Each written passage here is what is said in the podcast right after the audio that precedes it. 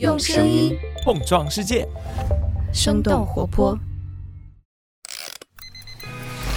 疫情开始以来，欧美不知道你最近在社交媒体。生动早咖啡与你轻松同步日常生活与商业世界。嗨，早上好呀！今天是二零二三年的六月二十九号，星期四。这里是生动早咖啡，我是来自生动活泼的梦一。今天我们不仅会来关注特斯拉开放充电网络的后续动作，也想和你一块来看看奢侈品集团在香水领域的收购案。当然，新中式烘焙的动态也值得我们的关注。那就让我们用几条商业科技轻解读，打开全新的一天。沃尔沃加入特斯拉，距离统一充电标准更进一步。在福特、通用以及 Rivian 之后，沃尔沃在六月二十七号也宣布接入特斯拉充电网络。明年，沃尔沃将为现有车主配备特斯拉充电转换器。到了二零二五年，新生产的沃尔沃电动车将全部配备特斯拉的充电接口。沃尔沃也是第一家宣布支持特斯拉北美充电标准的欧洲车企。我们早咖啡在昨天的节目当中解读了为什么特斯拉要放弃自身最大的优势和竞争对手来共享充电网络。其中一个重要的原因就是特斯拉充电标准有希望成为美国电动车行业的统一标准。就在六月二十七号，行业权威组织国际汽车工程师学会表示，希望让特斯拉的充电接口成为行业标准配置。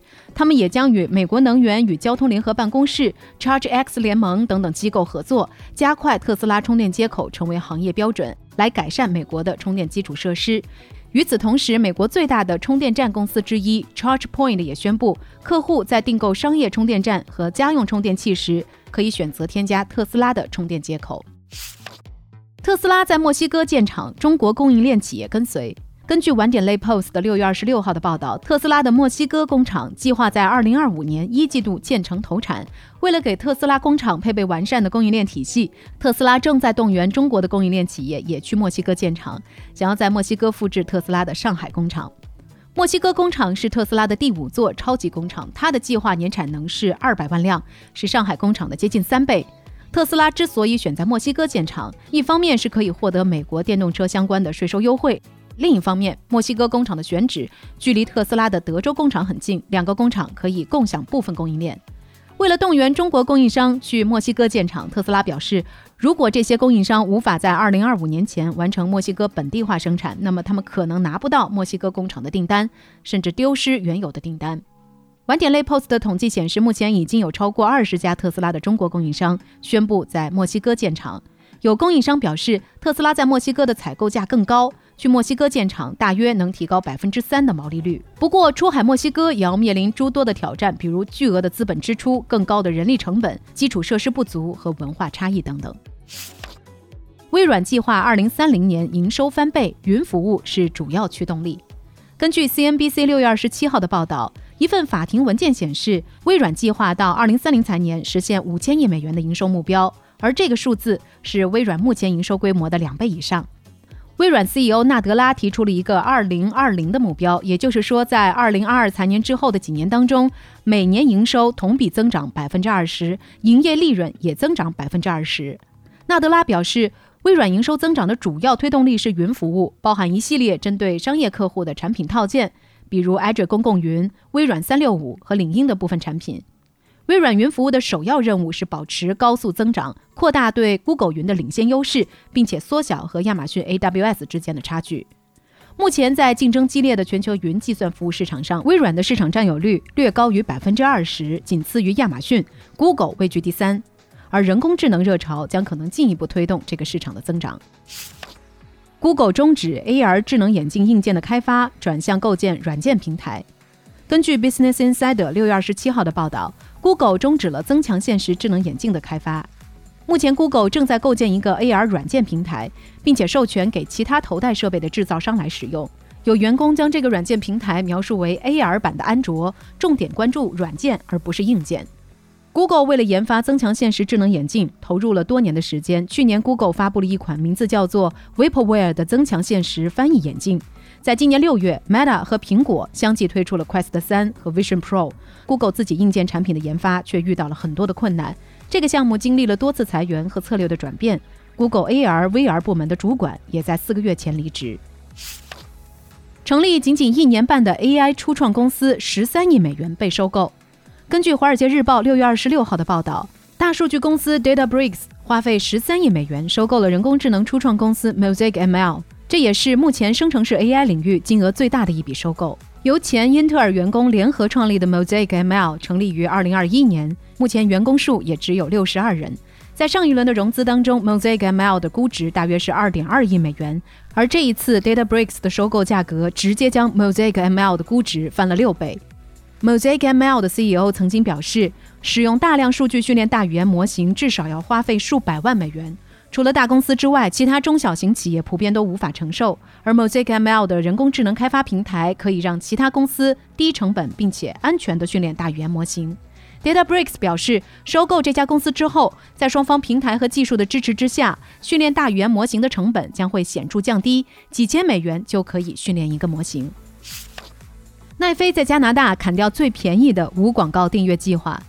根据 TechCrunch 六月二十六号的报道，奈飞在加拿大取消了每月九点九九加元，大约是七美元左右的基本订阅计划。基本订阅计划可以让用户享受无广告的流媒体服务，但是画质仅仅是 720P，也不支持多设备同时播放。已经订阅了这个计划的用户不会受到影响，但是新用户只能选择其他方案。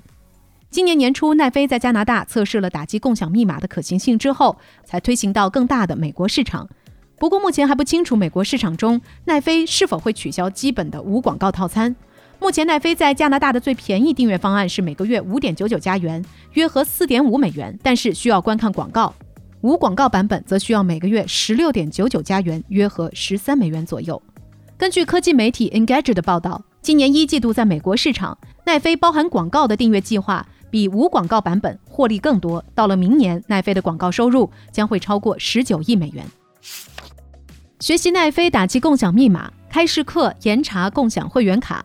根据 CNBC 六月二十七号的报道，仓储会员超市 Costco，也就是开市客，正在严查非会员使用其他会员卡的行为。一般来说，开市客会在进门和结账的时候要求购物者出示带有照片和姓名的会员卡。现在在自助结账的区域，购物者也要向工作人员展示会员卡。开市客表示，随着自助结账的方式应用到越来越多的门店。借用他人会员卡的情形越来越多，而开市客让会员和非会员享受一样的优惠是不合理的。和沃尔玛旗下的山姆会员店一样，消费者进入开市客购物需要先办理会员卡。目前，开市客在美国有两种不同级别的会员年费，分别是六十美元和一百二十美元。会员费占据了开市客的大部分利润。目前，他们的会员数量接近一点二亿人。就在上周二，开市客中国第四家门店在宁波开业。杭州和深圳店也将在今年年底前开业。除了筹备中的深圳门店，开市客中国门店都位于上海、杭州、苏州和宁波等等长三角地区。GUCCI 母公司开云集团收购香水品牌 Creed。根据路透社的报道，这周一，也就是六月二十六号，GUCCI 的母公司开云集团宣布收购了法国高端香水品牌 Creed。开云集团并没有公布收购的价格，但是路透社估计这笔交易的价格将接近二十二亿美元。Creed 这个品牌拥有二百六十三年的历史，并且因为向欧洲皇室提供香水而闻名。Creed 目前有三十六家直营店，经销网络遍布全球一千四百家门店。开云集团透露，过去一年里，Creed 的收入超过了二点七亿美元，而且利润率非常高。按照销售额来计算，在高端香水领域，Creed 是仅次于雅诗兰黛旗下祖马龙的第二大品牌。开云集团在四个月前成立了美妆部门。为巴黎世家和 Alexander McQueen 等等品牌定制美妆产品，这笔收购也是成立美妆部门之后开云集团第一笔重大的收购。根据 Business of Fashion 的报道，收购 Creed 将为开云集团带来生产制造香水的经验，而在此之前，开云集团会将香水的生产授权给 Cody 和欧莱雅等等公司。另外，Creed 的分销网络也对开云集团有很强的吸引力。华盛顿邮报的分析认为，收购 Creed 扩大美妆业务，可以让开云集团减少对 Gucci 的依赖。去年，Gucci 占据了开云集团收入的一半，利润的三分之二。不过，Gucci 的美妆、香水产品和 Cody 的授权协议还没有结束，并没有被包括在开云的美妆部门当中。默默点心局退守湖南大本营，将关闭武汉、北京全部门店。根据三十六氪六月二十七号的报道，新中式点心品牌默默点心局位于武汉的十五家门店已经全部关闭。默默点心局对媒体表示，今年他们的战略就是聚焦湖南市场，湖南以外的门店随着租金的到期也会陆续关停。小程序显示，默默点心局的门店在四十二家左右，除了北京的五家门店之外，都位于湖南省。也就是说，未来北京的门店也将关闭。默默点心局在二零二零年六月成立，随后一年的时间里就完成了四轮融资，单个门店的估值一度超过了一亿元。三十六氪的分析认为，新中式烘焙的门店长期不能盈利，最近又没有新的融资进来，企业经营面临着巨大的财务压力。默默点心局从全国性的快速扩张转向专注湖南本地市场，试图在大本营探索出能够节约成本、实现盈利的模型。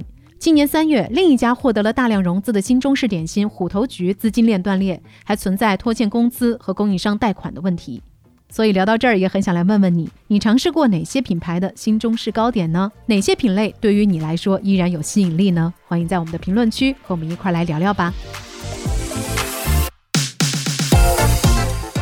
这就是我们今天的节目了。我们其他的成员还有监制泽林、监制一凡、声音设计 Jack、实习生亏亏。